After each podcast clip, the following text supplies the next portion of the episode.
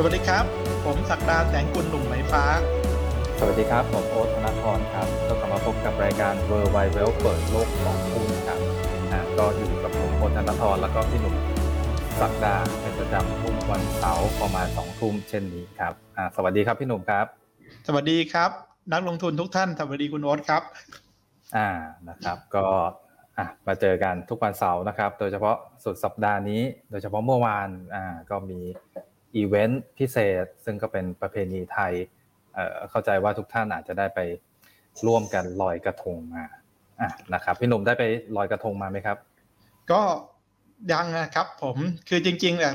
ตอนที่ทำรายการเนี่ยยังนะครับ แต่คงไปลอยเพราะดูบรรยากาศแล้วก็อ่าน่าจะดูดีกว่าปีที่แล้วนะครับ บรรยากาศน่าจะอาจจะยังไม่ถึงกับว่าเป็น เป็นปกติทั่วไปเหมือนที่เราเคยเจอในอดีตก่อนมาเกี่ยวกับประเพณีลอยกระทงนะครับ แต่ก็คิดว่าในปีนี้หลาย ๆ ท่านเนี่ยคงได้ไปลอยกระทงมา แล้วก็คงจะเห็นบรรยากาศมันดู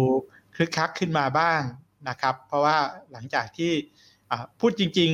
ๆ นี่น่าจะเป็นเทศกาลหลักเลยที่เริ่มมีหลังจากเริ่มการผ่อนคลายคลายล็อกดาวน์หลาย ๆ พื้นที่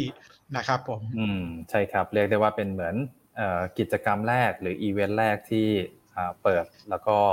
มีการอะทำกิจกรรมร่วมประเพณีอะไรพวกนี้กันนะครับอะแต่ยังไงก็ก็เรื่องของการดูแลรักษาสุขภาพก็ยังคงต้องระมัดระวังเช่นเคยนะครับพี่หนุ่มครับอืมครับแต่ก็ดีขึ้นนะ ผมว่าก็อย่างน้อยก็ค่อย ๆ ให้อ่าบรรยากาศให้มันรู้สึกว่าอ่าผ่อนคลายผ่อนคลายหน่อยอ่าอืมผ่อนคลายกัน บ้างอะไรอย่างเงี้ย ถึงแม้ว่าอืมจริง ๆแล้วตัวเลขเกี่ยวกับอ่าการติดโควิด บ้านเรายังทรงตัวอยู่นะครับ แต่ก็จะเห็นข่าวว่าในบางอ่าประเทศนะครับ โดยเฉพาะฝั่งยุโรปเนี่ยก็เริ่มอ่ามีเว็บขึ้นมาใหม่อีกเว็บหนึ่งอาจจะเป็นเว็บสี่หรือเปล่า เดี๋ยวเราค่อยอาวิเคราะห์ให้นักลงทุนฟัง แต่ในสัปดาห์ที่ผ่านมานะครับ ก็มีหลายประเด็นที่น่าติดตาม แต่ เรื่องของสัปดาห์ที่ผ่านมาเนี่ย อาจจะเป็นประเด็นถัดไป เอาประเด็นที่คิดว่าน่าจะเป็นประเด็นที่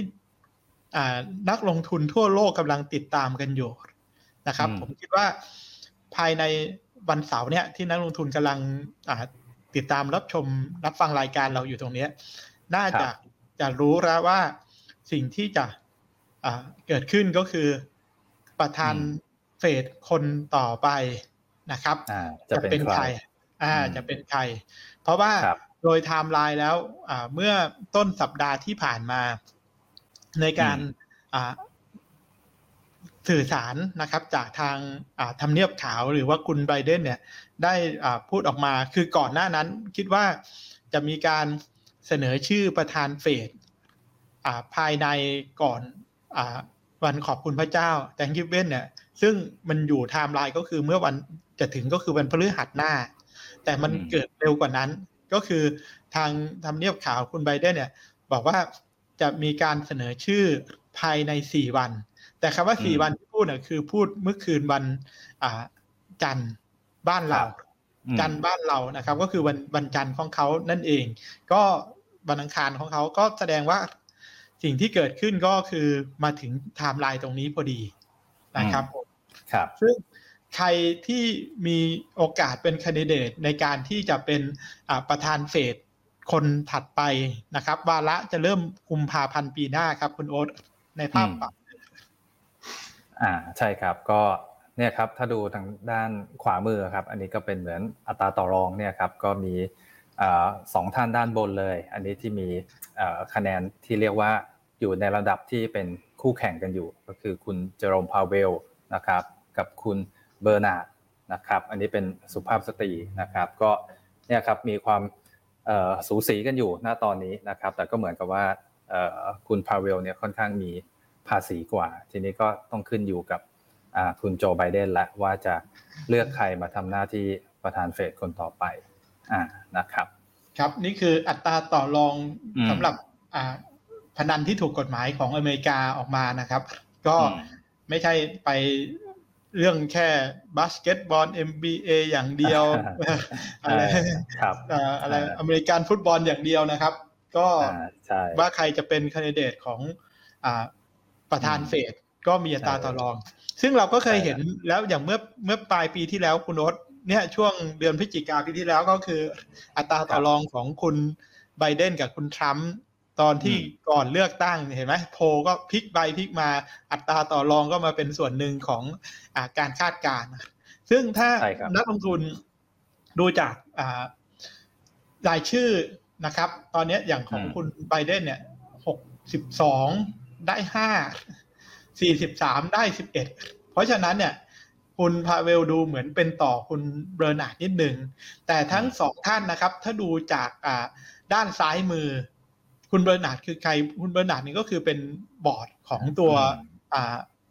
FOMC ของของเป็นคณะกรรมการอยู่แล้วอ่าเป็นกรรมการอยู่แล้ว แล้วก็คุณพาเวลก็คือ chairman ก็คือประธานคนปัจจุบันนะครับ ซึ่งทั้งสองท่านเองที่อยู่นะครับ ที่เป็นแคนดิเดตตรงนี้ออกมาเนี่ยตลาดมองว่าค่อนข้างน้ำหนักก็คือว่าทั้งคุณตัว เบอร์นาร์ดที่เป็นบอร์ดอยู่ทุกวันนี้กับคุณพาเวลเนี่ยค่อนข้างที่จะไปในนโยบายทางเดียวกัน คือค่อนข้างที่จะเป็นสายอะไรสาย dovish อ่า dovish ค่อนข้างที่จะ dovish ค่อนข้างที่จะผ่อนคลายสายพิราบอ่าพูดง่ายๆสายพิราบ ค่อนข้างที่จะผ่อนคลายทั้งคู่นะครับ แต่ถามว่าถ้าเผื่อมันออกมาเซอร์ไพรส์พลิกโผ ตอนนี้คำว่าพลิกโผก็คือมี คุณพาเวลไม่ได้แหละ เพราะว่าถ้าดูจากอัตราต่อรองเนี่ย คุณพาเวลเป็นต่อค่อนข้างเยอะ แต่ถ้าโอเค ถ้าคุณพาเวลไม่ได้จริงเนี่ยถ้าคุณเบอร์นาร์ดได้มาเนี่ย ตลาดจะรับรู้ยังไง เท่าที่มีข้อมูลมาล่าสุดเนี่ยเขาบอกว่าจริง ๆ ถ้าคุณเบอร์นาร์ดมาเนี่ย ความเป็นนโยบายที่เป็น dovish ก็คือผ่อนคลายของเขาเนี่ยอยู่แล้วเนี่ย มีโอกาสที่จะผ่อนคลาย ยืดระยะเวลาของการขึ้นดอกเบี้ยหรือนโยบายต่าง ๆ เนี่ย มากกว่าคุณพาเวลด้วยนะคุณโอ๊ตอืมครับ มีโอกาสผ่อนคลายกว่าอีกจะผ่อนคลายกว่า เหตุผลของความผ่อนคลายกว่าเพราะอะไร เพราะคุณเบอร์นาร์ดเข้ามากุมภา มันจะเป็นสมัยแรก เขามีการวิเคราะห์ว่า กว่าถ้าคุณเบอร์นาร์ดแบบว่าจะ นอกจากการใช้ตัวเลขนะยังไงเฟดเนี่ยเขาเขาไม่ได้คนเดียวอยู่แล้วเขามีมีคณะกรรมการในการตัดสิน ซึ่งก็มีสิบเอ็ดคน อันนี้เดี๋ยวเราจะพูดต่อไป แต่ยังไงเนี่ยคุณเบอร์นาร์ดสมมติว่าได้มาเป็นเป็นอ่าประธานเฟดคนต่อไปจริงๆเนี่ยเหตุผลเขาก็บอกว่าอย่างน้อยเนี่ยคุณเบอร์นาดเองก็จะยัง dovish ต่อไปครึ่งวาระคำว่าวาระมันคือสี่ปี ครึ่งวาระเนี่ยอย่างน้อยเนี่ยสองปีเนี่ยถึงจะเริ่มใช้นโยบายแบบ ตึงตัว tightening ขึ้นมา ซึ่งจะต่างกับคุณพาเวล คุณพาเวลเนี่ยอยู่มาถึงสี่ปีหนึ่งวาระแล้วถ้าแบบคุณพาเวลเข้ามา แค่ตัวเลขเงินเฟ้อกดดันมาก ๆ อัตราว่างงานที่ลดลงอยู่ในภาวะปกติ ก็มีโอกาสที่จะเห็นการที่แบบว่าคุณพาเวลเนี่ยเปลี่ยนไปใช้นโยบายที่อ่าอะไรตึงมากกว่าคุณเบอร์นาร์ดอันนี้คือมอง เพราะฉะนั้นถ้ามองแบบตลาดตีก่อนว่ารับข่าวบวกข่าวลบเนี่ยเหมือนทุกคนคิดว่าโอเคสองคนนี้อยู่แล้ว แต่ถ้ามองเป็นบวกมากกว่ากันเนี่ย คิดว่าคุณเบอร์นาร์ดเนี่ยจะจะตลาดจะตีความมากกว่านะ อันนี้คือคือต้องตาม ถามว่าแล้วอีกสองสามชื่อมีโอกาสไหมผมว่าโผคงไม่พลิกไปขนาดนั้นนะครับ แต่สิ่งนอกจากว่าปีหน้าเนี่ย จะมีประธานเฟดคนใหม่ เลย คุณเบอร์นาร์ดหรือจะเป็นคนเก่าดำรงตำแหน่งอีกวาระหนึ่งคุณพาเวล แต่สิ่งหนึ่งที่จะเปลี่ยนสำหรับตัวเฟด FOMC ปีหน้าเนี่ย ก็คือคนที่จะมีสิทธิ์โหวตนะครับ ของปีอ่า2022 ซึ่งมันจะเปลี่ยนแปลงเทียบกับปี 2021 สังเกตว่าสมาชิกเฟดที่จะ member เนี่ยที่จะโหวตได้เนี่ยเขาจะ fix ไว้เลยก็คือทั้งหมดปีละเท่าไหร่คุณนศสิบเอ็ดคนสิบเอ็ดท่านสิบเอ็ดคนมาจากไหนมาจากบอร์ดมาจากแชร์แมนเนี่ยนะครับ ผมลองลองประธานไว้แชร์แมน แต่นอกนั้นก็จะเป็นพวกธนาคารอ่าสาขาแต่ละรัฐแต่ละสาขาแต่ละรัฐที่สำคัญ ปีหน้าจะเปลี่ยนแปลงคนเข้าคนออกยังไงครับ คุณโอ๊ตแล้วมีมีจะมีผลยังไงบ้างครับ อ่าปีหน้าก็จะมีสองท่านที่เป็น voting member เข้ามาใหม่นะครับ ก็แทนคนเก่าออกไปสองท่านนะครับ ก็คือคุณบูลาดที่อันดับสุดท้ายนี่เลยนะครับ ของสาขาเซนต์หลุยนะครับ แล้วก็คุณจอร์จนะครับ ก็สาขาแคนซัสซิตี้นะครับ มีสองท่านนี้ที่เข้ามาใหม่ แล้วก็คุณบูลาดนี่ให้พี่หนุ่มเล่าดีกว่าครับเขามีนโยบายอะไรยังไง เข้าใจว่ามีการให้สัมภาษณ์มาเป็นระยะเหมือนกันอ่าใช่ครับ เทียบกับคนที่ที่จะออกนะครับ คนที่จะออกนี่คือคุณอีแวนของชิคาโกกับคุณดาลี่นะครับ ของซานฟานเนี่ยคนนี้ค่อนข้างแบบมาก ๆเลย คุณอีแวนเนี่ยเพิ่งสัมภาษณ์เมื่อวานเนี่ย ถ้าเขาบอกว่าเขาคงจะไม่ขึ้นดอกเบี้ยในปีหน้าอ่าฮะ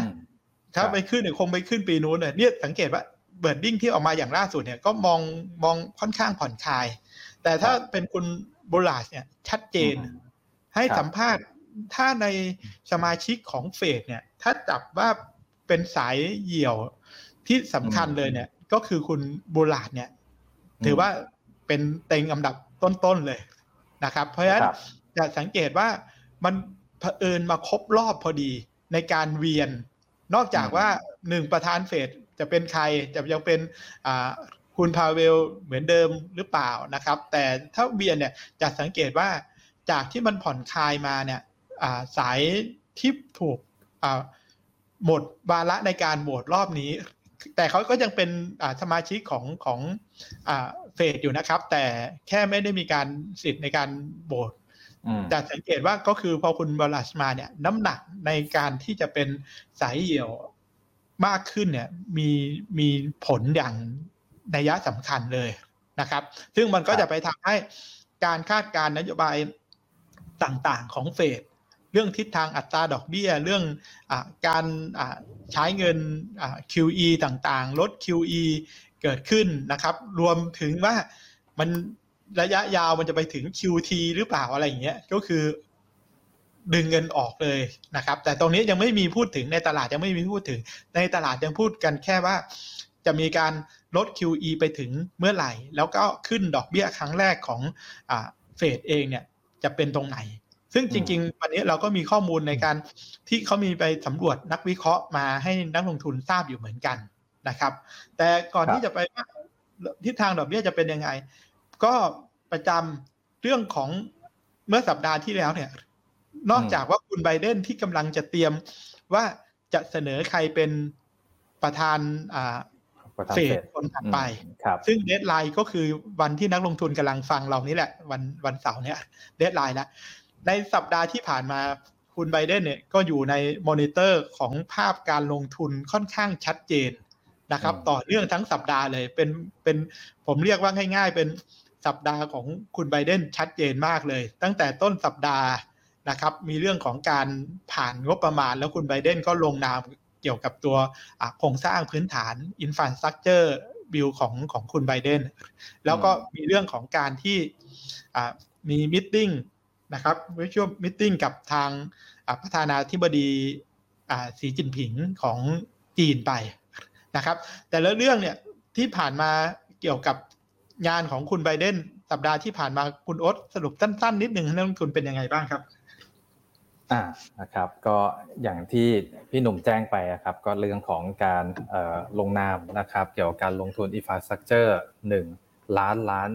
US นะครับซึ่งอันนี้ก็ถือว่าเป็นงบประมาณการลงทุนที่ที่ที่เป็นเม็ดเงินที่ที่ใหญ่มากนะครับ แล้วก็ต้องติดตามแต่ละเรื่องของการลงทุนไม่ว่าจะเป็นเรื่องของทางด้านเทคโนโลยีต่างๆนะครับ เรื่องของโครงสร้างพื้นฐาน สาธารณูปโภคอะไรต่างๆ ของทางอเมริกาเขานะครับก็ตั้งแต่บอร์ดแบนบอร์ดแบนถนนรถไฟอะไรที่เรื่องการเดินทางต่างๆอเมริกาไม่ได้ทำเรื่องพวกนี้มาสักระยะหนึ่งแล้วครับแล้วการ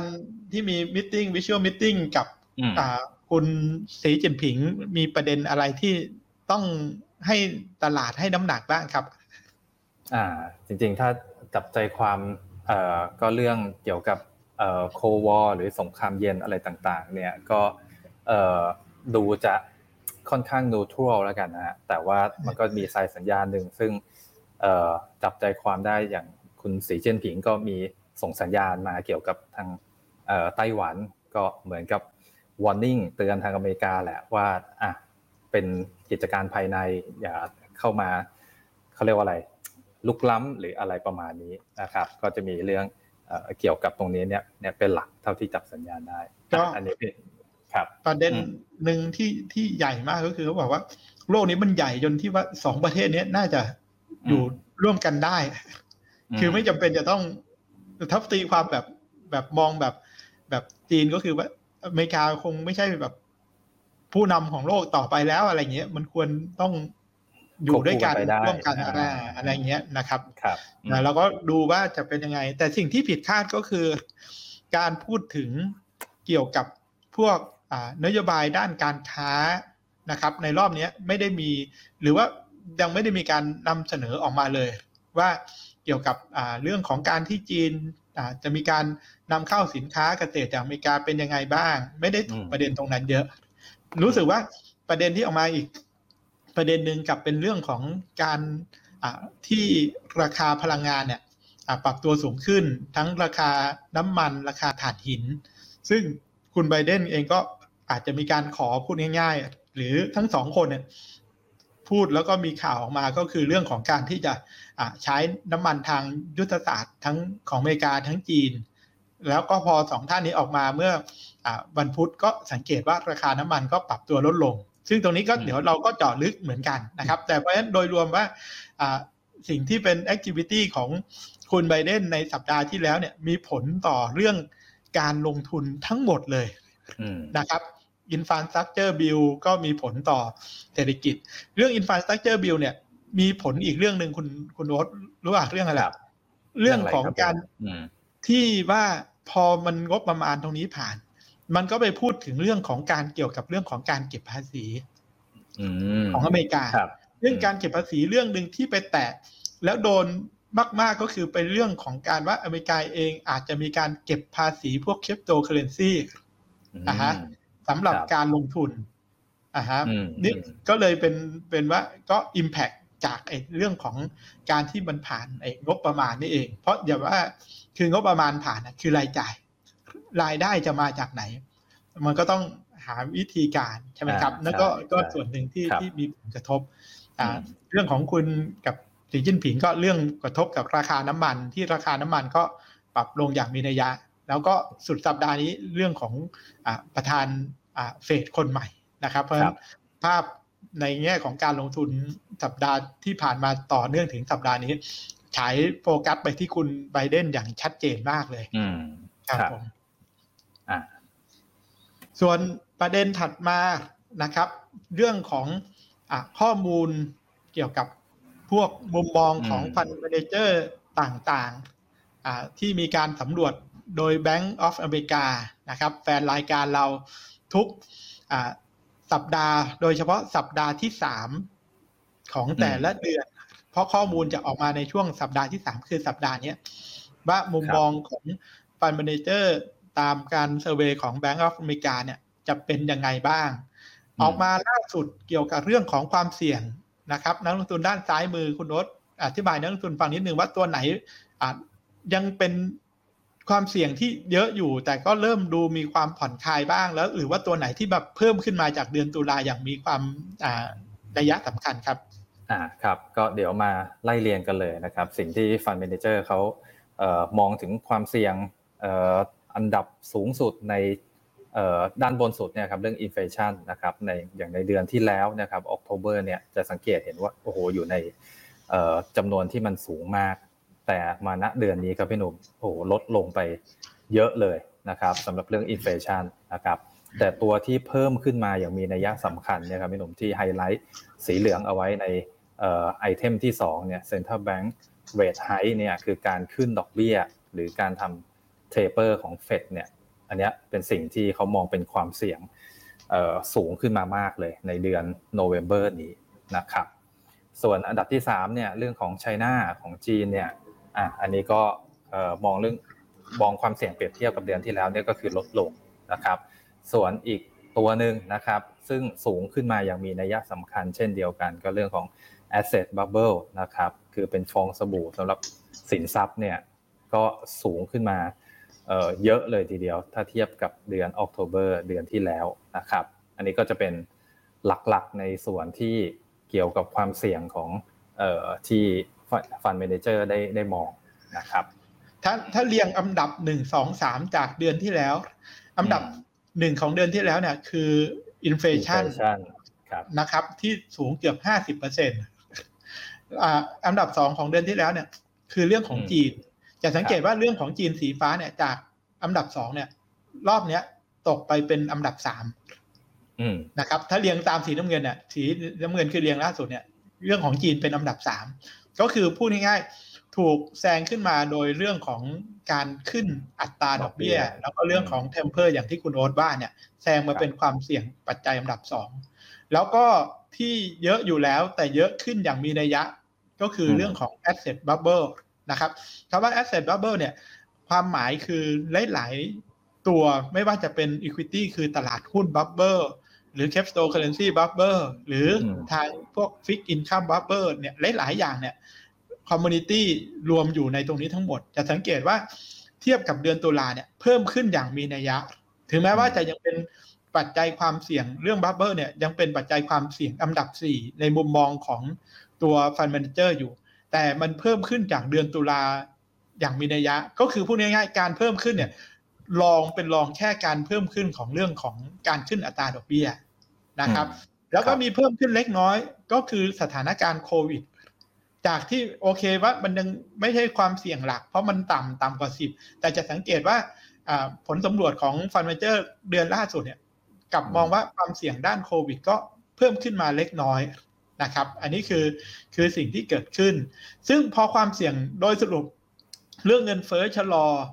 เรื่องของอัตราดอกเบี้ย เรื่องของ taper สำคัญเป็นลำดับสองก็จะโยงมาสู่เรื่องของสินทรัพย์ว่า แล้วในเดือนอืม November เนี่ย fund manager เนี่ยให้น้ำหนักการลงทุนกับอ่าสินทรัพย์ประเภทไหนอ่าหลักๆ หรือลดลงในประเภทไหนนะครับ เป็นยังไงบ้างครับคุณโน้ตอ่าก็มาไล่เรียงกันเลยครับอ่า ด้านบนสุดเลยก็คือ overweight หรือให้น้ำหนักเกี่ยวกับ equity ก็ยังมากที่สุดอยู่นะครับ โดยเฉพาะอันดับ2เนี่ยเอ่อ eurozone equity อ่าอันนี้ก็ใกล้เคียงกับใน sector ของแบงก์เช่นเดียวกันนะครับรวมถึงกลุ่ม tech ต่างๆเนี่ยก็เป็นอันดับที่รองลงมานะครับถัดมาก็จะเป็น US equity อ่าอันนี้ก็ยังให้น้ำหนักเยอะอยู่นะครับ commodity ก็เป็นตัวถัดมานะครับแล้วก็ไล่มา เป็น healthcare energy discretionary นะครับส่วนตัวที่เหมือนลดน้ำหนักลงเนี่ยอ่าก็ลดมาเล็กน้อยก็คือ EM equity นะครับแล้วก็เกี่ยวกับกลุ่มอ่าสินค้าพวก staple เนี่ยอันนี้ก็ลดลงลดน้ำหนักลงนะครับ utility อ่าอันนี้ก็ลดลงเยอะพอสมควร อันดับสุดท้ายที่ลดน้ำหนักลงอย่างมีนัยยะสำคัญเลยก็คือตัวบอลครับพี่หนุ่มครับอ่านะครับ ก็ตัวที่ลดลงอ่า จากที่เคยมากแล้วลดลงน้อยเนี่ยอีกตัวหนึ่งคือ energy นะนักลงทุนอืมคือ energy แต่คราวก่อนเนี่ยอยู่ในใน top five ในอยู่บนๆห้าอันดับแรกอืมอ่าในบนบนๆแต่สังเกตว่า energy ของฟัน d ม a นเจอร์ในเดือนพฤศจิกาเนี่ย ลดลงแต่ก็ยังเป็นเป็นเป็นถ้าบวกมองว่าบวกกับลบ overweight เปอร์เซ็นต์ overweight กับ underweight เนี่ยก็ยังเป็น overweight อยู่แต่ overweight น้อย แต่พวกที่ข้างล่างนี่คือ underweight เลยคืออ่า พันธบัตรคืออ่า utility จะสังเกตว่า utility ของต่างประเทศเนี่ยเขาเนี่ยฟัน d ม a นเจอร์ให้น้ำหนักด้านลดลงนะครับ เพราะว่าเหตุผลหนึ่งก็คือเรื่องของอัตราผลตอบแทนบอลยูของอเมริกามันยังปรับตัวสูงขึ้นอยู่นะครับ ซึ่งมันก็จะตรงกันข้าม เพราะว่าสองตัวเนี้ยส่วนใหญ่จะดีก็คืออ่า staple คือสินค้าอุปโภคบริโภคกับ utility เนี่ยอืมก็จะดีตอนที่แบบ อัตราผลตอบแทน bond yield มันปรับตัวลงมากๆนะครับ แต่ตอนนี้พอ bond yield เริ่มขึ้นเนี่ยก็เป็น negative แต่บ้านเราวันนี้เห็นหุ้นกลุ่มโรงไฟฟ้าเนี่ยปรับตัวขึ้นเหมือนกันนะคุณโน้ตอืมครับแต่เป็นเหตุผลเฉพาะภายในบ้านเรา เห็นบอกว่า เดี๋ยวทางอ่าจะมีการปรับขึ้นอะไรค่า FT ค่าไฟแล้วก็นั่นเองเป็นบวกครับอ่าแต่ผมมองว่าเป็นบวกกับโรงไฟฟ้าจริงแต่ เป็นลบนกาทีฟกับเราประชาชนนะ คุณโน้ตต้องอ่าใช้ไฟเยอะขึ้นนะซึ่งใช่ครับเดี๋ยวคงต้องไปตัดสินที่คอรมออีกทีหนึ่ง แต่น้อยๆเนี่ยอ่าถ้าดูแบบ global เลย utility เขาค่อนข้างที่ไปใน underweight นะครับ แล้วก็รวมทั้งครับบอลด้วยนะครับอืมแต่ถ้ามองลงไปละเอียดด้านซ้ายมือนะครับว่าในหุ้นเองเนี่ยหุ้นกลุ่มไหนนะครับ commodity commodity ตัวไหน นักลงทุนก็จะสังเกตว่าลองใน US เทคโนโลยีก็คือสต็อกเนี่ยก็คือหุ้น tech เนี่ยยังเป็นอันดับหนึ่ง แม้ว่าจะลดลงนิดเอ้ยไม่ใช่ลดลงเพิ่มขึ้นนิดเพิ่มขึ้นนิดหน่อยนะครับ ก็ยังเพิ่มขึ้นนิดหน่อยด้วยในในหุ้น tech สังเกตว่าหุ้น tech ไม่ว่าจะเป็นพวกหลักๆนะครับที่ผลิตชิปอะไร NVIDIA วันก่อนนี้ก็ปรับขึ้นสูงมากนะครับ หุ้น Microsoft อย่างเงี้ย ก็ทำ all time high อยู่ อันเนี้ยก็ก็ส่วนใหญ่ก็จะเวทมาตรงนั้น แล้วก็ตัวที่เวทขึ้นมาเยอะสำหรับฟันเมเจอร์ในรอบเดือนนี้ก็คือลองบิตคอยนะครับ แต่ตรงนี้สำรวจคงใกล้เคียงคาบเกี่ยวกับก่อนที่บิตคอยมันจะปรับตัวลงมาจาก high ในรอบนี้นะครับ เพราะ bitcoin high รอบนี้คือหกหมื่นแปดพัน วันนี้ที่เราคุยกันอยู่เนี่ยเหลืออยู่ประมาณอ่าห้าหมื่นเก้าห้าหมื่นแปดแถวๆนี้นะครับ ซึ่งเกิดจากอะไรเกิดจากเรื่องเมื่อกี้ที่บอกว่าเรื่องของการที่จะเก็บภาษีอ่า crypto cryptocurrency นะครับ แต่ก็สังเกตว่าเพิ่มขึ้นอย่างมีนัยยะนะครับ แต่ตัวที่จะแบบว่าเคยเยอะเดือนที่แล้วแต่ลดลง ผมอยากให้ดูประเด็นตรงนี้คุณโอ๊ตก็คือน้ำมันกับ short หุ้น China หุ้น emerging market วิเคราะห์น้ำมันก่อน น้ำมันเนี่ย จากเดือนที่แล้วเนี่ย มองบวกนะครับโอเวอร์เบทค่อนข้างเยอะจัดสังเกตพอมาสีน้ำเงิน November เนี่ย น้ำมันเป็นไง หายไปเยอะ หายไปเกินครึ่งเลย ในแง่ของสินทรัพย์ที่เขาเขาเบทนะครับ เพราะฉะนั้นเกี่ยวกับราคาน้ำมันถ้าดูทิศทางแล้วมีโอกาสที่จะชะลอหรือจะปรับตัวได้ อันนี้น้ำมันเดี๋ยวค่อยไปขยายความตอนที่เราจะคุยเรื่องน้ำมัน กับหุ้นจีน แล้วก็ emerging market stock แต่ก่อนเนี่ยหุ้นจีนเนี่ยให้ช็อตก็เยอะพอสมควรนะครับสีฟ้าเนี่ยเดือนตุลาเนี่ยช็อตเยอะ แต่พอมาเดือนพฤศจิกาเนี่ยยังให้ช็อตอยู่แต่น้อยลง ความหมายแสดงว่าอะไร แสดงว่าเรื่องของ valuation ของหุ้นจีนที่มันถูก เรื่องของทางการจีนจะผ่อนคลาย อย่างสุดสัปดาห์ที่ผ่านมาเนี่ยก็มีเรื่องว่าจีนอาจจะมีการลดภาษี5แสนล้านหยวน เกี่ยวกับพวกการเก็บเก็บภาษีที่มันเป็นส่วนเกินอะไรอย่างเงี้ย ซึ่งก็จะเป็นการกระตุ้นเศรษฐกิจแหละ ถ้าเก็บลดลงไปถึง5แสนอย่างนี้โอ้โห ก็น่าจะดีกับตลาดนะครับ แต่โดยความเสี่ยงเกี่ยวกับเรื่องของภาคอสังหาที่ยังกังวลอยู่เรื่องสถานการณ์โควิดกังวลอยู่ ทุกคนก็ยังไม่ถึงกับว่าอมองว่าตลาดหุ้นจีนจะพลิกฟื้นเร็วๆนะครับ แต่น้อยๆเนี่ยมันก็เป็นภาพต่อเนื่องว่า ถานการณ์ในจีนในฮ่องกงนะครับ น่าจะดีขึ้น ถ้าดูจากสินทรัพย์ตรงนี้ก็แสดงว่าตัวที่เป็นดีดหลักนะครับ ไม่ว่าจะเป็นtech stock เป็นบิตคอยนะครับ ก็ยังดีอยู่ แล้วก็อีกตัวหนึ่งที่เพิ่มขึ้นคือช็อต US Treasury คุณโน้ตเดือนที่แล้วเนี่ยไม่เยอะสีฟ้าแต่เดือนนี้เพิ่มขึ้น คือไฮไลท์สองตัวที่เห็นชัดเลยเมื่อกี้ภาพภาพเมื่อกี้ที่คุณโน้ตพูดเนี่ยเห็นไหมบอลถูก น้อย อันนี้ให้ short ก็เพิ่มขึ้นด้วย เพราะฉะนั้นการที่จะเห็น flow out จากตลาดพันธตลาดพันธบัตรของอเมริกาเนี่ยยังมีโอกาสที่จะเกิดขึ้นได้อยู่ อันนี้คือสิ่งที่เกิดขึ้นในภาพระยะสั้นนะครับที่พูดมา แต่ภาพระยะกลางยาวก็คือมองปีหน้า เขาสำรวจรอบนี้เลย ปกติเขาจะไม่ได้สำรวจระยะยาว กลายเป็นว่าสำรวจระยะยาวเนี่ย ปีหน้า อะไรคือสินทรัพย์ที่ fund manager มองว่าดีเนี่ยนะครับ เป็นสินทรัพย์ประเภทไหนอันดับหนึ่งคือ Imagine Market Equity เลยนะคุณรสส่วนใหญ่นะ เกินหนึ่งในสามต่อว่า Imagine Market Equity เนี่ย น่าจะเป็นสินทรัพย์ที่มี return เป็น best เนี่ย returning ของ asset ของปีหน้านะครับ ซึ่ง ตลาดหุ้นไทย ตลาดหุ้นจีน ตลาดหุ้นไต้หวันเกาหลีใต้ ซึ่งพวกนี้มันกำลัง underperform ดัชนี S&P อยู่ S&P หรือดาวโจนส์ตอนนี้มันดีกว่าตลาดหุ้น Emerging มาก ก็ดูว่าปีหน้าเนี่ยเงินมันจะมีการโรเตทเข้ามา Emerging Market มากขึ้นหรือเปล่า แต่น้อยๆเนี่ยผลก็คือ 35 ก็คือเกิน 1 ใน 3 ที่มอง Emerging Market ดี แต่ S&P ก็ยังมองว่าดีอยู่นะครับ Bitcoin Oil ก็แสดงว่า Oil เนี่ยยังเป็นสินทรัพย์ที่มองว่าปีหน้าก็ยังน่าจะยังทรงตัวในระดับสูง ก็คือติดอยู่หนึ่งในห้าและที่สำคัญไม่เห็นมานานก็คือทองคำนะครับทองคำโกเนี่ยเข้ามาอยู่ในห้าแอสเซทแรกที่ฟันเมนเจอร์มองว่าปีหน้าน่าจะมีผลตอบแทนที่ดีนะครับ โอเค นี่คือคือมองทั้งระยะสั้นแล้วก็ระยะ ยาวให้นักลงทุนนะครับ ก็อาจจะเอาตัวนี้ไปประกอบนะครับตัดสินใจ นี่คือโพลการ survey ของ Bank of America อันนี้ทำทุกเดือน แล้วก็ล่าสุดมีอีกโพลหนึ่งคุณโอ๊ตโพลนี้ก็น่าสนใจ โพลที่น่าสนใจอีกโพลหนึ่งอันนี้ก็คือสำรวจนักวิเคราะห์ต่างกันอันนั้นสำรวจ fund manager ก็คือโพลของรอยเตอร์นะครับนักลงทุนผมสรุปให้ฟังสั้นๆก็คือ สองไอเทมแรกเกี่ยวกับเรื่อง GDP กับเรื่องเงินเฟ้อ โดยสรุปโพส่วนใหญ่ก็มองว่า GDP ปีหน้าจะยังคาดเทียบกับคาดการครั้งก่อนเนี่ยยังคาดโพครั้งก่อนเนี่ย จาก 4 รอบนี้เป็น 3.9 ของปีหน้านะครับ ก็ถือว่าทรงๆ แต่ตัวที่ยังดูแล้วมีปัญหาอยู่สำหรับนักวิเคราะห์มองก็คือเรื่องของเงินเฟ้อคอ PCE ของอเมริกาปีหน้าเนี่ยยังยังอยู่ที่ระดับ 3%เปอร์เซ็น สามเปอร์เซ็นมันยังอยู่เหนือ trigger ตัวอ่าเฟด target เฟด target มันรู้สึกจะเท่าไหร่สองเปอร์เซ็นใช่ไหมคุณโรสแล้วเขาก็ขยับเป็นสองจุดสองประมาณแถวนั้นนะครับ แต่สามเปอร์เซ็นเนี่ย ถือว่า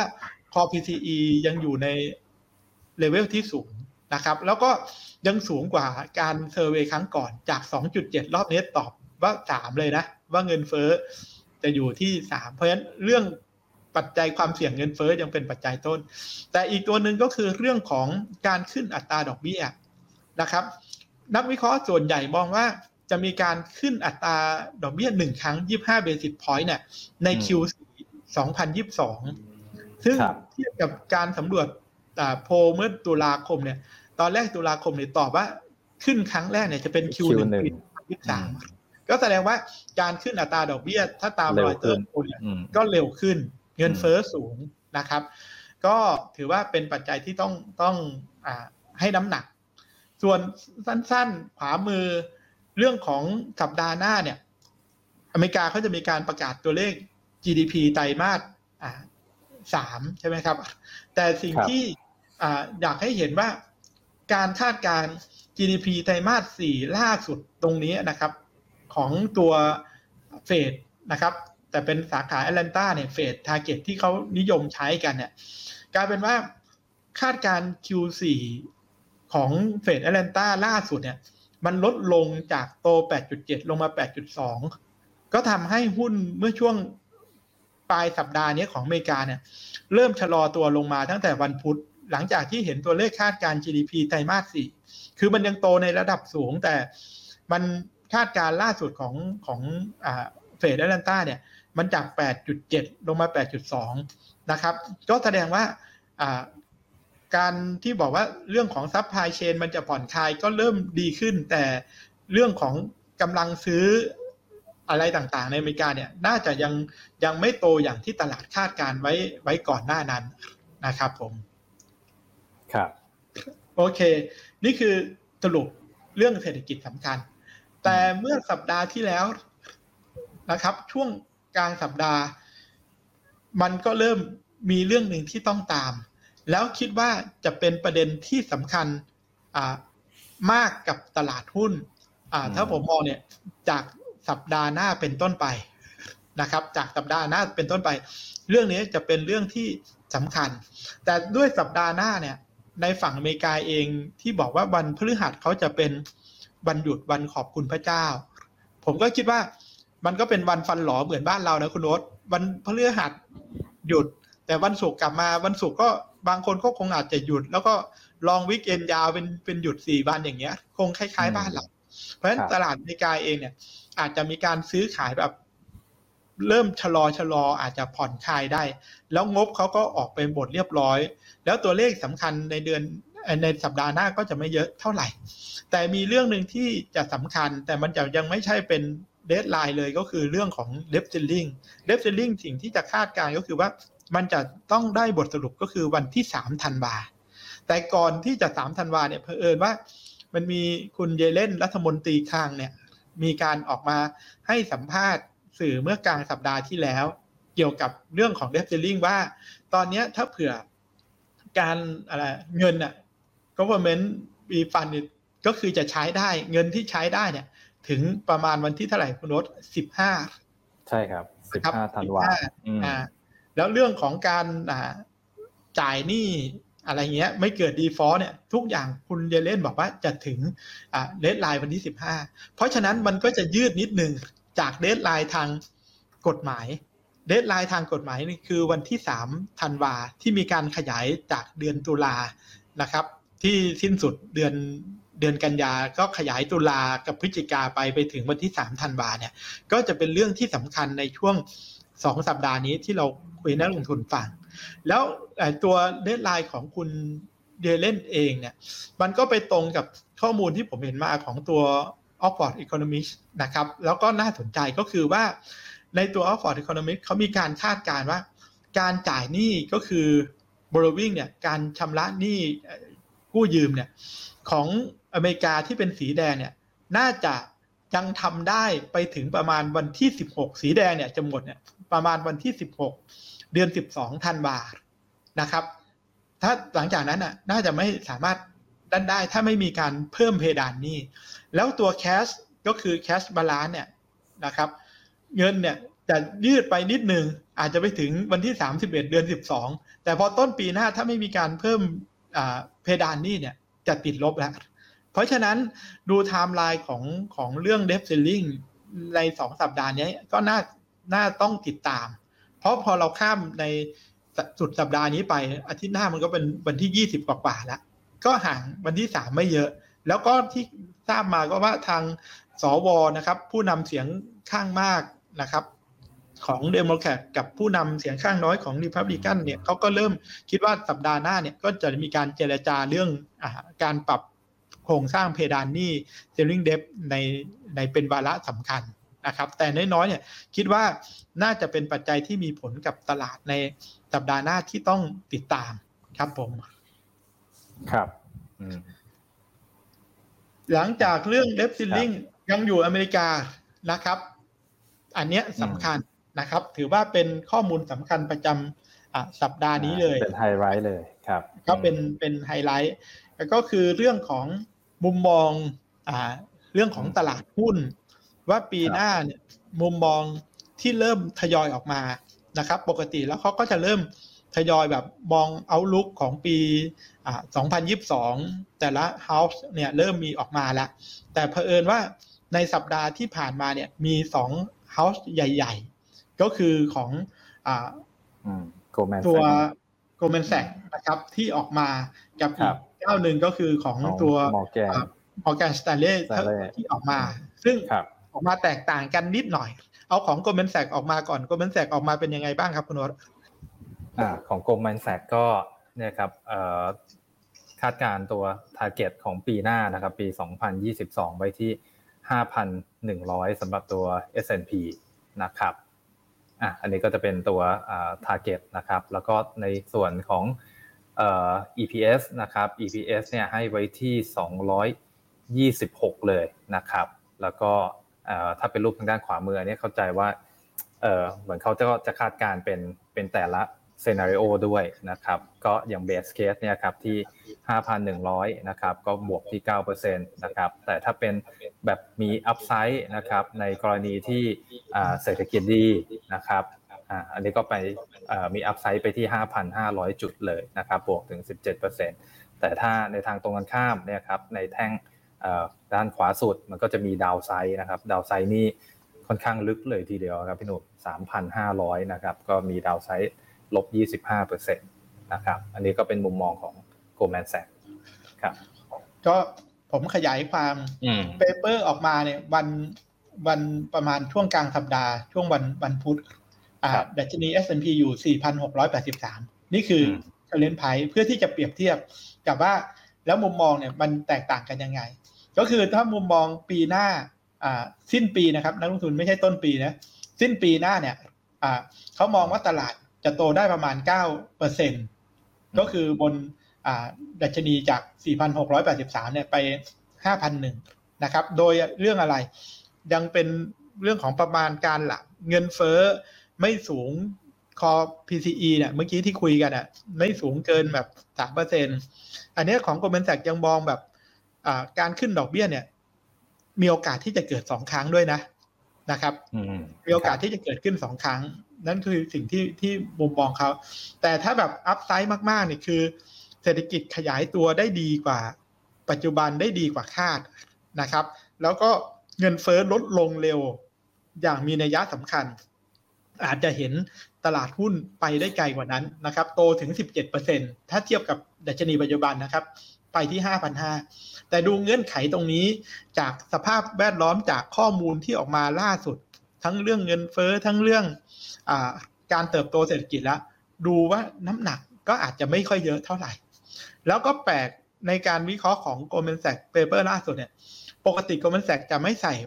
เรื่อง downside ที่ลึกเท่าไหร่ ค่อนข้างที่จะ aggressive นะครับ เท่าที่ผมตามข้อมูลผ่านมาสองสามปีเนี่ยจะสังเกตว่ามองบวกมาตลอดอย่างปีนี้บอกเลยว่าเป็น house ที่ถูกมากคือ มองตั้งแต่ดัชนี 3,000 ไปปลายว่าดัชนีจะสิ้นปีนี้ที่4,700อันนี้ที่เราเคยคุย แต่รอบนี้เขามองเรื่องของดาวไซด์ครับดาวไซด์ที่เกิดขึ้นคือ ถ้าเงินเฟอ้อแบบสูงมากๆ แล้ว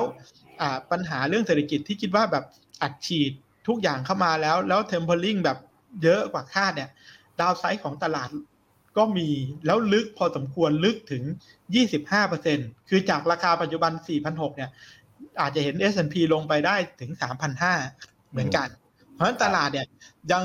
ยังมองคาดการอะไรไม่ออกข้อมูลเศรษฐกิจ ในรายสัปดาห์ในรายเดือนเนี่ย ผมเชื่อว่ายังต้องติดตาม แล้วเป็นข้อมูลที่จะต้องเอามาประกอบการตัดสินใจอย่างต่อเนื่อง เพราะถ้าดูจากส่วนต่างคุณโนตถ้าเอาแบบดีสุดกับอะไรคุณโนตดีสุดกับแย่สุดเนี่ย เอาส่วนต่างหาค่ามีนเนี่ย สังเกตว่าดีสุดคือห้าพันห้า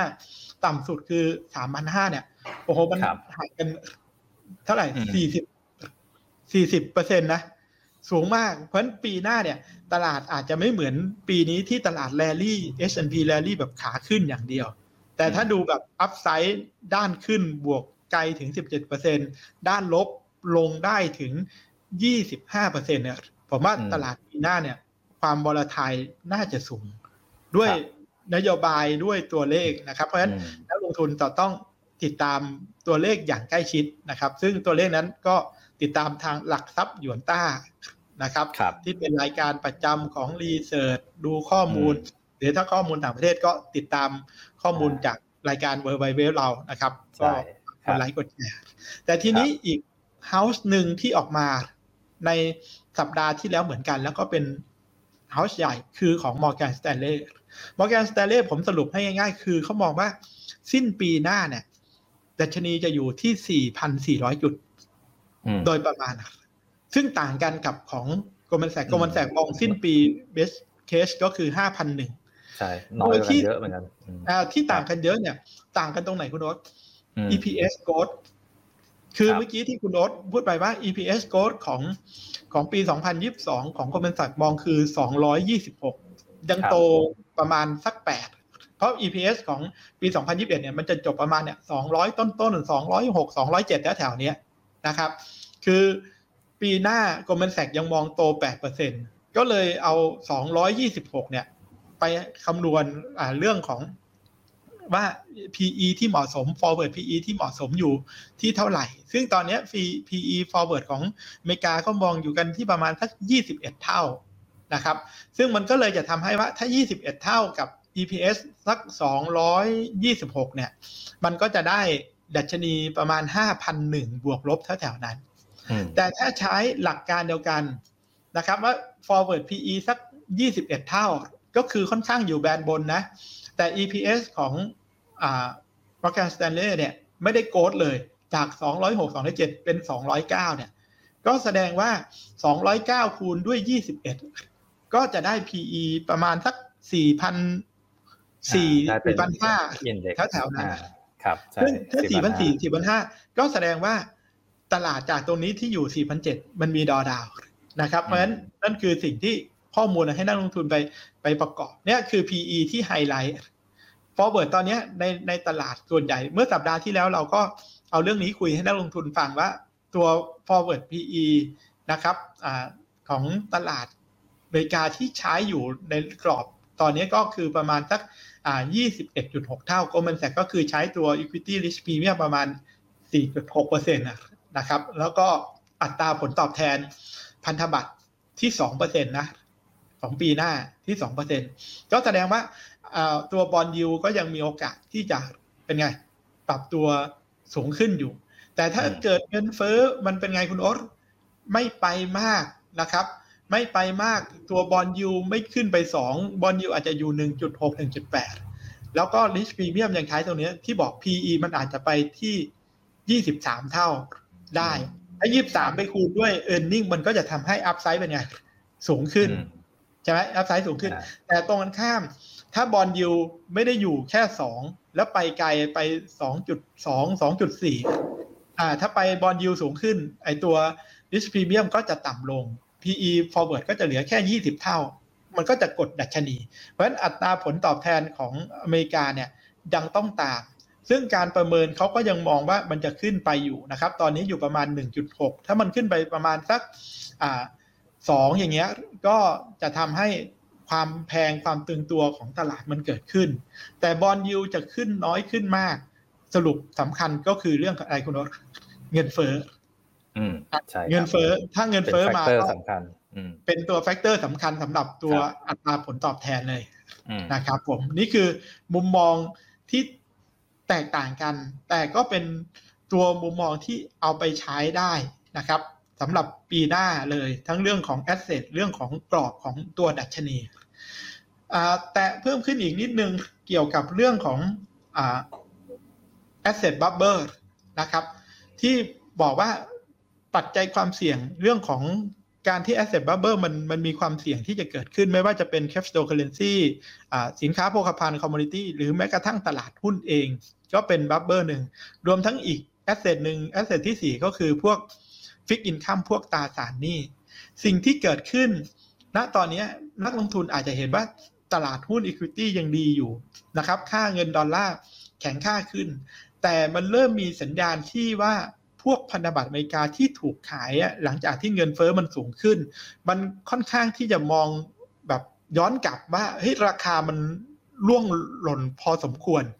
ดูทั้งสองด้านนะครับ ด้านขวานี่ก็คือตัว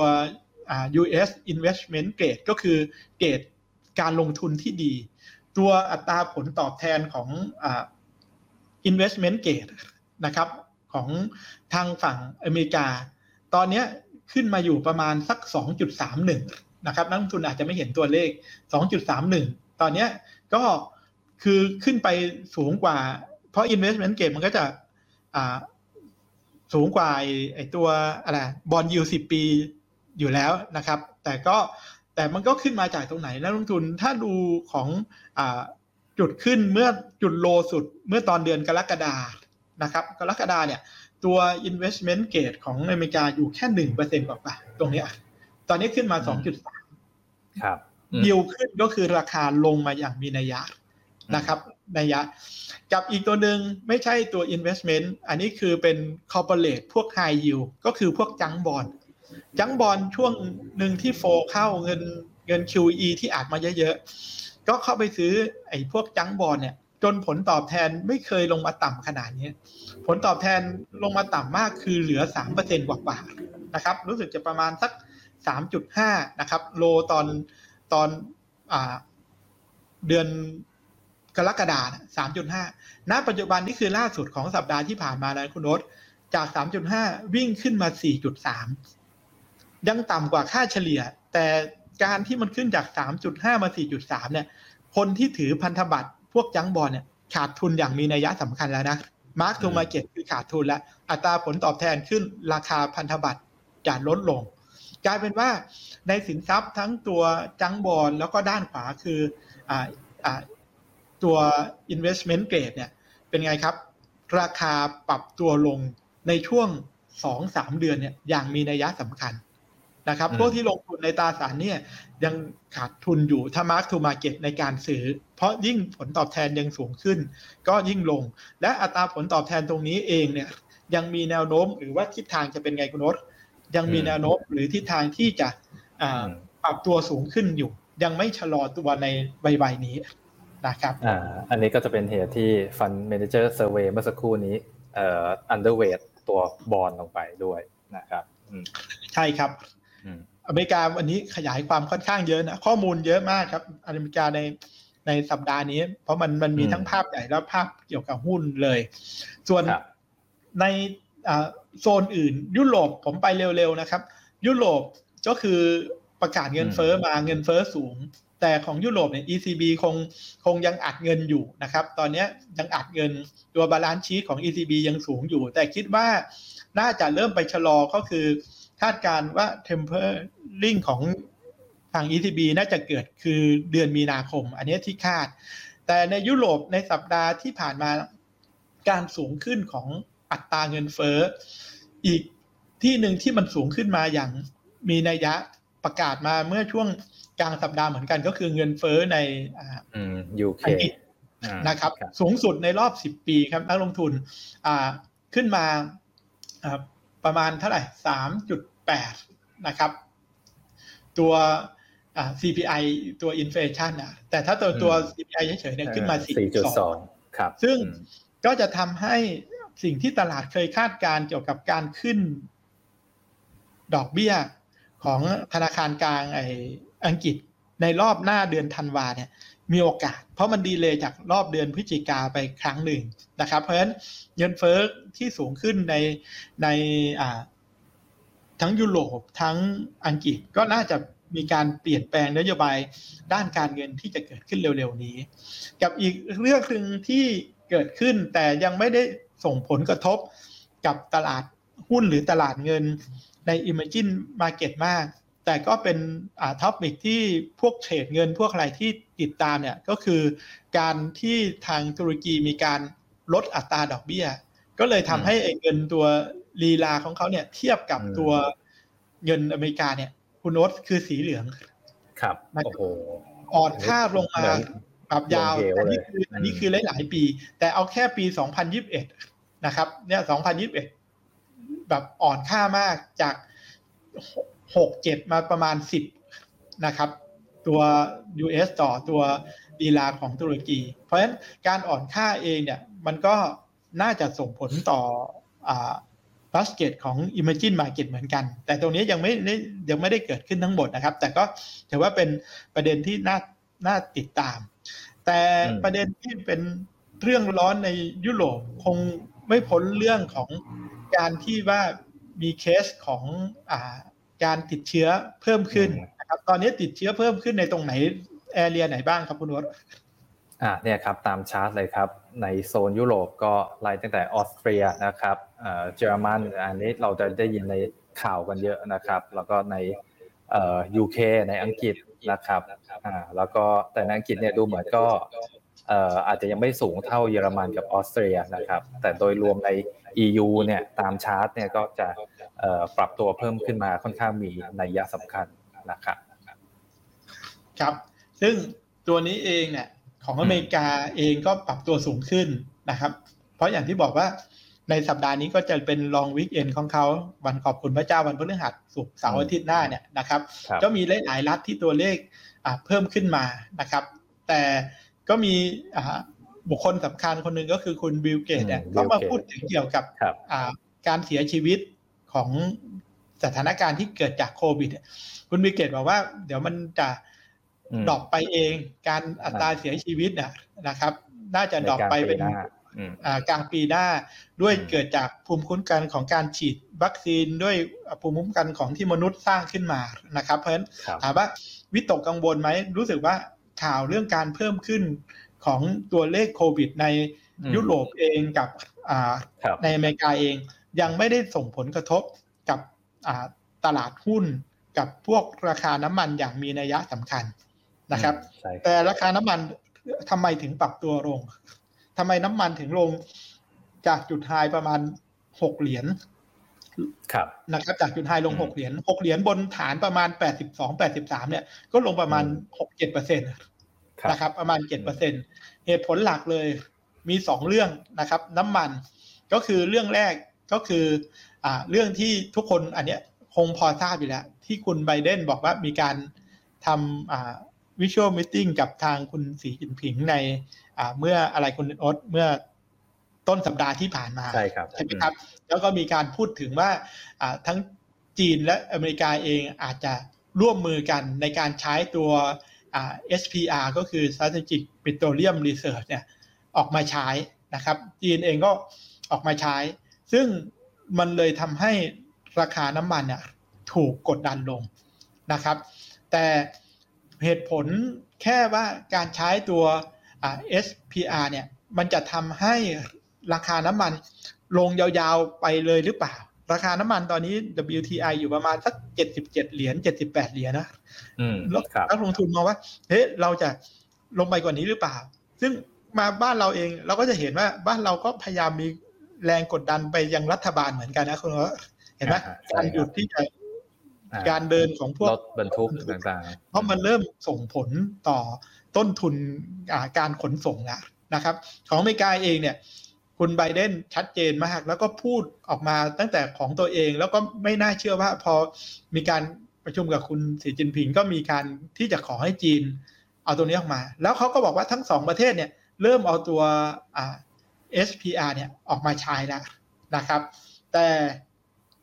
ล่าสุดเช่นกัน ก็มีบทวิเคราะห์ของ Goldman Sachs ออกมานะครับว่าการมาใช้ SPR ของคุณไบเดนเนี่ยน่าจะมีผลต่ออะไรราคาน้ำมันในแค่ระยะสั้นเท่านั้นคำว่ามีผลก็คือจะทำให้ราคาน้ำมันลงแค่ระยะสั้น และดูเหมือนว่าในบทวิเคราะห์นั้นที่ผมติดตามมาเนี่ยก็คือว่าเหมือนกับว่าราคาน้ำมันที่ลงมาตรงแถวแถวเจ็ดสิบกว่าเหรียญไปปลายตรงนี้ยเจ็ดสิบเจ็ดเจ็ดสิบอ่าแปดเหรียญเนี่ยเริ่มรับรู้ข่าวการที่ทั้งสองประเทศใช้ตัว SPR เรียบร้อยแล้วนะครับ แต่ทำไมว่าแล้วมุมมองยังไงต่อ เขามองว่าการออกมาใช้ SPR ทั้งอเมริกาทั้งจีนเนี่ย จริง ๆ แล้วจะดีแค่ช่วงสั้น โดยเฉพาะจีนเนี่ยระยะยาวไม่ดีแน่ๆ เพราะระยะยาวเนี่ยถ้าเมื่อไหร่เอาตัวน้ำมันสำรองออกมาใช้เยอะๆ สุดท้ายแล้วประเทศจีนไม่ใช่ประเทศที่ผลิตน้ำมันได้คุณโอ๊ตต้องซื้อแต่แล้วพอน้ำมันสำรองมันเป็นไง หายไปมากๆ สุดท้ายแล้วจีนก็ต้องเป็นไง ยิ่งสั่งน้ำมันจากต่างประเทศมา ก็จะทำให้ดีมานของจีนเพิ่มมากขึ้น เพราะมัน มันไม่ใช่แก้ปัญหาที่ต้นทาง แก้ปัญหาต้นทางคือทำยังไงที่ผู้ผลิตหลักๆจากโอเปกเนี่ยต้องเป็นคนลด อันนี้มันกลายเป็นว่าจีนกับอเมริกามาลดเนี่ย มุมมองของเป็นแสงมองว่าดีแค่ช่วงสั้น แล้วในที่สุดแล้ว ปีหน้าราคาน้ำมันจะไปหาย แต่มาดูเทคนิคนิดนึงว่า ตอนนี้ราคาน้ำมันสีเขียวเนี่ยที่บอกว่าพอมันหลุดตรงแถวแถวเจ็ดสิบแปดเจ็ดสิบเก้าเหรียญลงมา มันมีเส้นค่าเฉลี่ยห้าสิบวันอยู่นะครับ ก็การเทรด ที่ให้น้ำหนักแหละก็คือถ้าหลุดเส้น 50 วันก็มีโอกาสที่จะปรับลง แต่ราคาน้ำมันที่ถูกกดดันเน่ยเรื่องหนึ่งที่สำคัญนะครับ มาก ๆ เนี่ยก็คือว่ามันมีการประกาศตัวเลข demand supply น้ำมันของโอเปกออกมาล่าสุด ซึ่งมันมีการคาดการณ์ว่าฝั่ง demand สีเหลืองนะครับ สีเหลืองนี่คือ demand สีฟ้าฟ้านี่คือ supply จะสังเกตว่า ตลอดปี 2021 ที่ผ่านมาตรงนี้สีเหลืองอยู่เหนือสีฟ้าตลอดเนี่ยคือ demand มากกว่า supply แต่มันกำลังจะสิ้นสุดในไตรมาสหนึ่งปีหน้า สีฟ้าจะขึ้นมาอยู่เหนือสีเหลืองก็คือฝั่ง supply จะเริ่มสูงกว่านะครับ อันนี้คือมันเลยเป็นตัวกดดัน แล้วก็มุมมองจาก IEA ก็คืออมองว่าการขึ้นของราคาน้ำมันเนี่ยที่ยาวๆเนี่ยน่าจะเริ่มลดลงแล้วเพราะว่า output ก็เริ่มที่จะเป็นไง recover คือการผลิตน่าจะเริ่มมากขึ้นนะครับสำหรับน้ำมัน ซึ่งการผลิตที่มากขึ้น มันจะไปผลิตที่ไหนครับ ภาพที่เห็นชัดเจนนะครับ นี่คือตัวแท่นขุดเจาะน้ำมันในอเมริกา ให้ดูแค่ 2020 นะครับ 2020 ถึงตรงนี้ คือแท่นขุดเจาะในอเมริกาเนี่ย มันเคยตอนก่อนโควิดเนี่ยมันอยู่ประมาณ 600 แล้วมันลงไปต่ำสุดคือเหลือ 200 คุณรถจาก 600 เหลือ 200 แต่ตอนนี้แท่นขุดเจาะจาก 200 เนี่ย ขึ้นมาอยู่ 400 กว่ากว่าแล้วคือขึ้นมาเกินเกินครึ่งของตอนก่อนโควิดเรียบร้อยแล้ว อันนี้สำหรับอเมริกานะครับ เพราะฉะนั้นอเมริกาเองเนี่ยคิดว่าถ้ายังราคาน้ำมันยังสูงตัวนี้ก็จะเห็นตัวเลขสีเขียวเนี่ย ปรับตัวสูงขึ้นเรื่อยๆนะครับ แท่นขุดเจาะยังมีโอกาสที่จะเพิ่มมากขึ้น ก็จะเป็น อ่าอย่างที่คาดก็คือ ไอตัวฝั่งเอาพุตฝั่งการผลิตก็จะเพิ่มสูงมากขึ้นนะครับ อันนี้ก็คือเลยทำให้ราคาน้ำมันยังมีโอกาสลง ซึ่งมุมมองนี้เองอ่าเราก็วิเคราะห์ไปเมื่อสัปดาห์ที่แล้วว่า เรามองว่าน้ำมันจะลงนะ ถ้าถ้านักลงทุนหรือคุณโรสจำได้ว่า ผมมองว่าชาร์ตที่แสดงออกมาน่าจะทำให้ราคาน้ำมันมีโอกาสที่จะลง แล้วตอนนี้ถ้าดูจากชาร์ตก็ยังมีโอกาสที่จะปรับตัวลดลง ต่อเนื่องอยู่นะครับนักลงทุนที่ที่ติดตามเรื่องน้ำมัน ส่วน commodity อื่นๆนะครับสั้นๆก่อนที่จะเข้าหุ้นไทยเนี่ย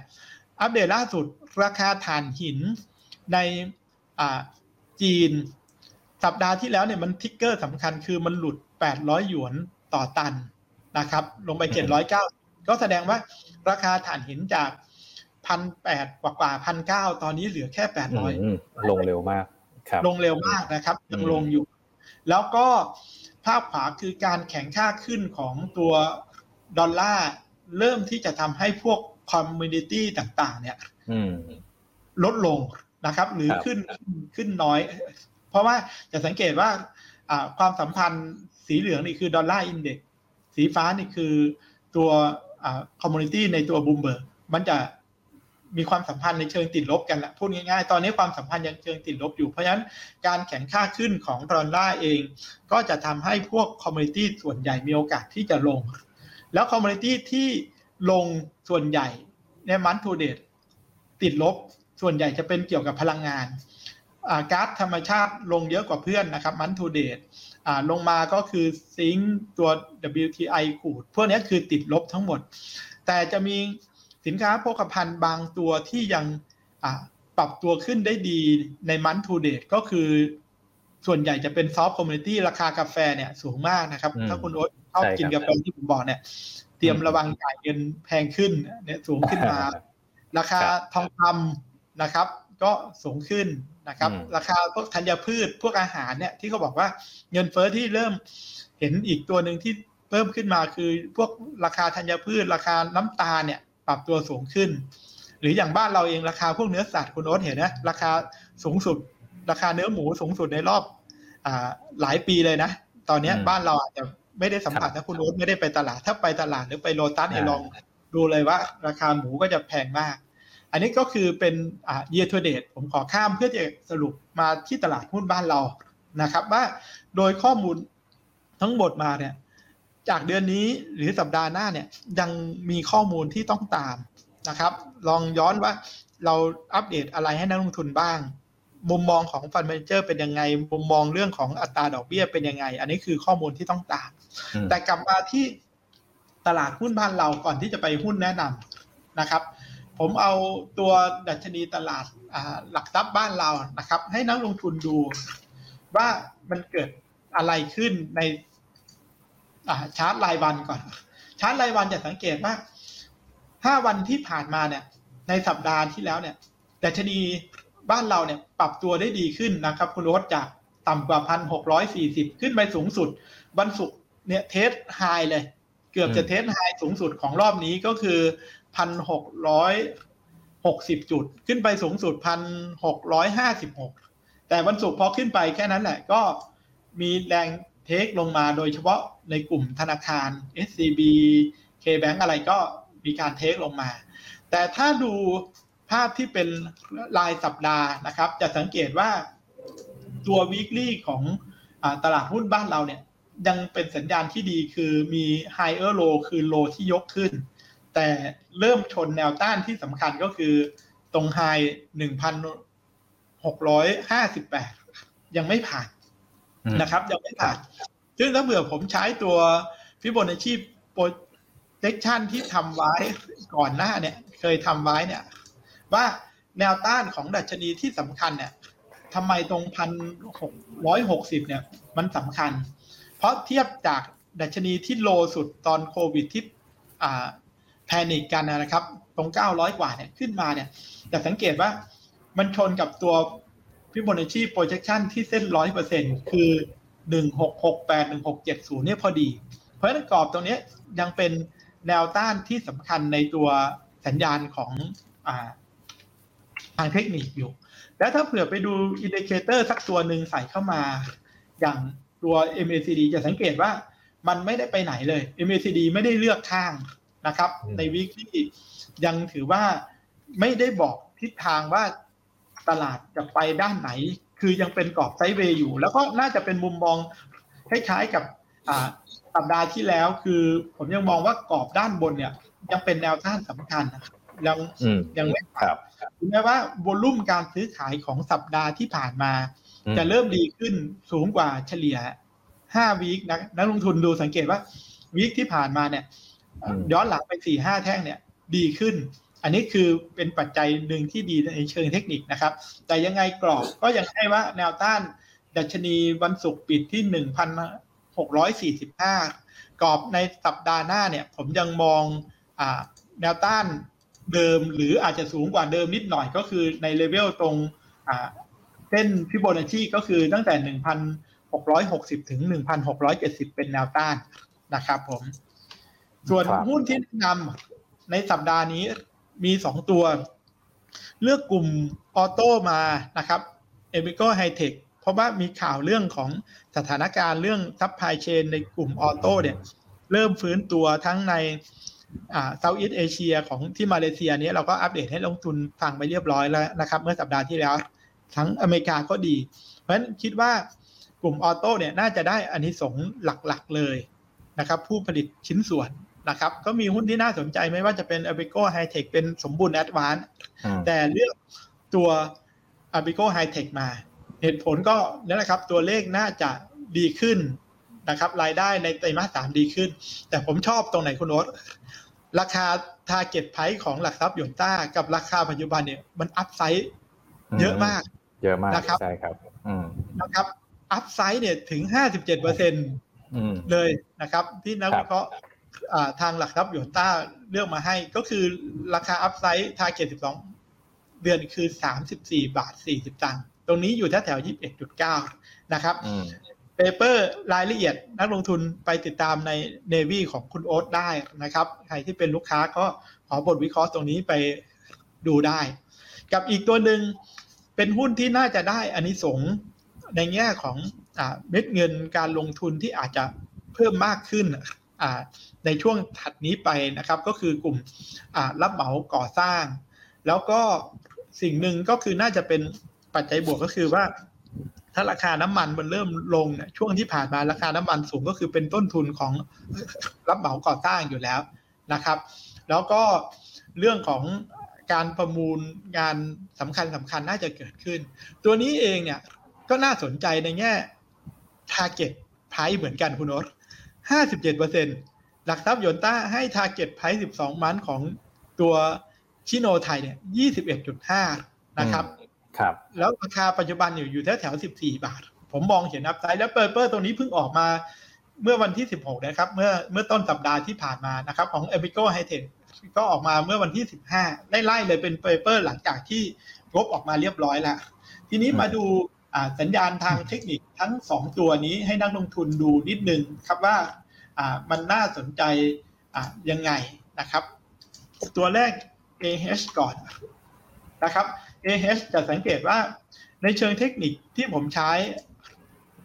นะครับจะสังเกตว่าเดี๋ยวผมเอาตัวที่มีบอลลุ่มด้วยดีกว่า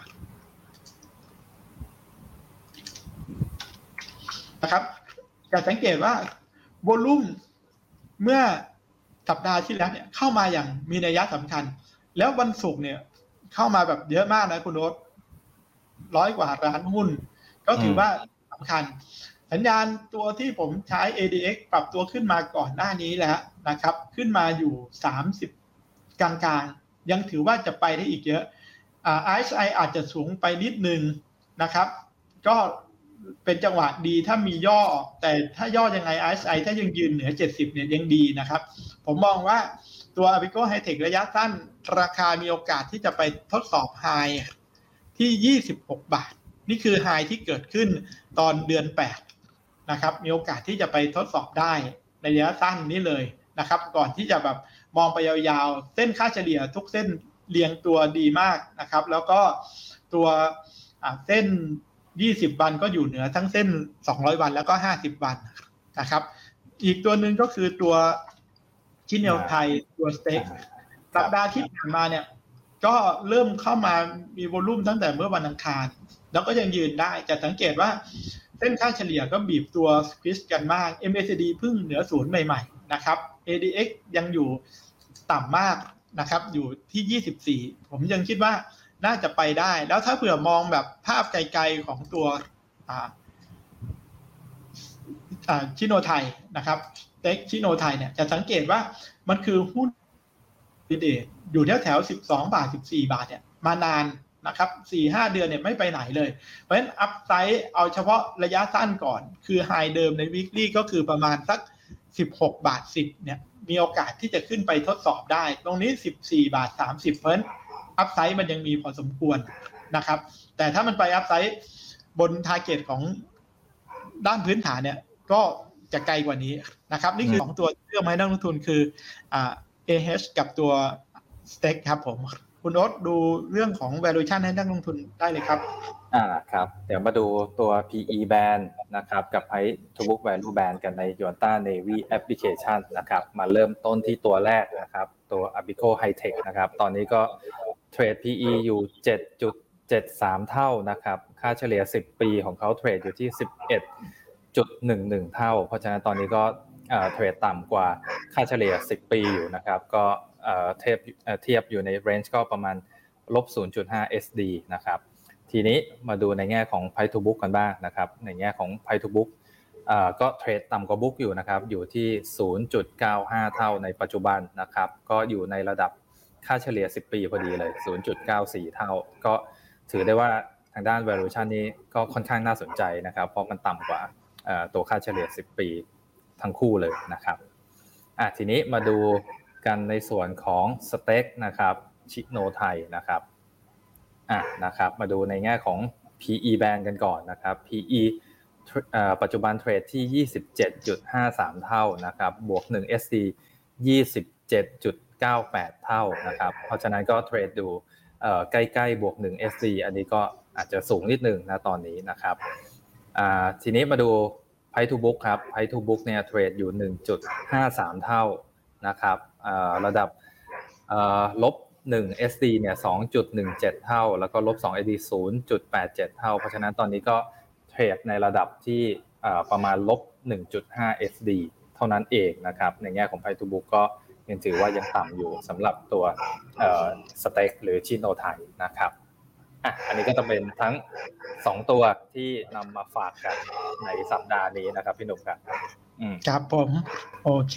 ก็เวลาพอสมควรนะครับชั่วโมงสิบกว่านาที เพราะว่าไม่อยากข้ามข้อมูลที่เตรียมให้ที่ทุกสัปดาห์เลยนะครับ คุณโอ๊ตกับผมก็พยายามเอาข้อมูลดีๆ มาฝากนักลงทุนนะครับ ใช่ครับ เพื่อที่จะเป็น ประโยชน์ประกอบการตัดสินใจ ก็หวังว่าข้อมูลที่เรานำเสนอนะครับ นักลงทุนทุกท่านที่ติดตามบางท่านบอกว่าลึกเกินไปยากเกินไป ค่อยๆ ติดตาม ค่อย ๆ ศึกษาอย่างที่เราบอกนะครับ แล้วก็ไปอ่าอัดแอปใช้กับพอร์ตการลงทุนของท่านเองนะครับ ของเราอาจจะแตกต่างว่า ไม่ได้หุ้นรายตัวเยอะแต่หุ้นเนี่ยมีให้ทุกสัปดาห์ แต่ก็เท่าที่แท็กมานี่ก็ ดีทุกสัปดาห์นะ สัปดาห์ก่อนเราแนะนำแพน B CRC อะไรอย่างนี้ก็ถือว่าดีมาต่อเนื่องนะครับ ก็ฝากขอบคุณทุกท่านที่ติดตามรับชมรับฟังรายการเรามา ก็ฝากทุกท่านกดไลค์กดแชร์นะครับ รายการของยนต้าทุกรายการ ก็ขอบคุณทุกท่านนะครับสำหรับสัปดาห์นี้ขอให้ทุกท่านสุขภาพแข็งแรงนะครับ มีความสุขขอบคุณครับ สวัสดีครับ ครับ สวัสดีครับ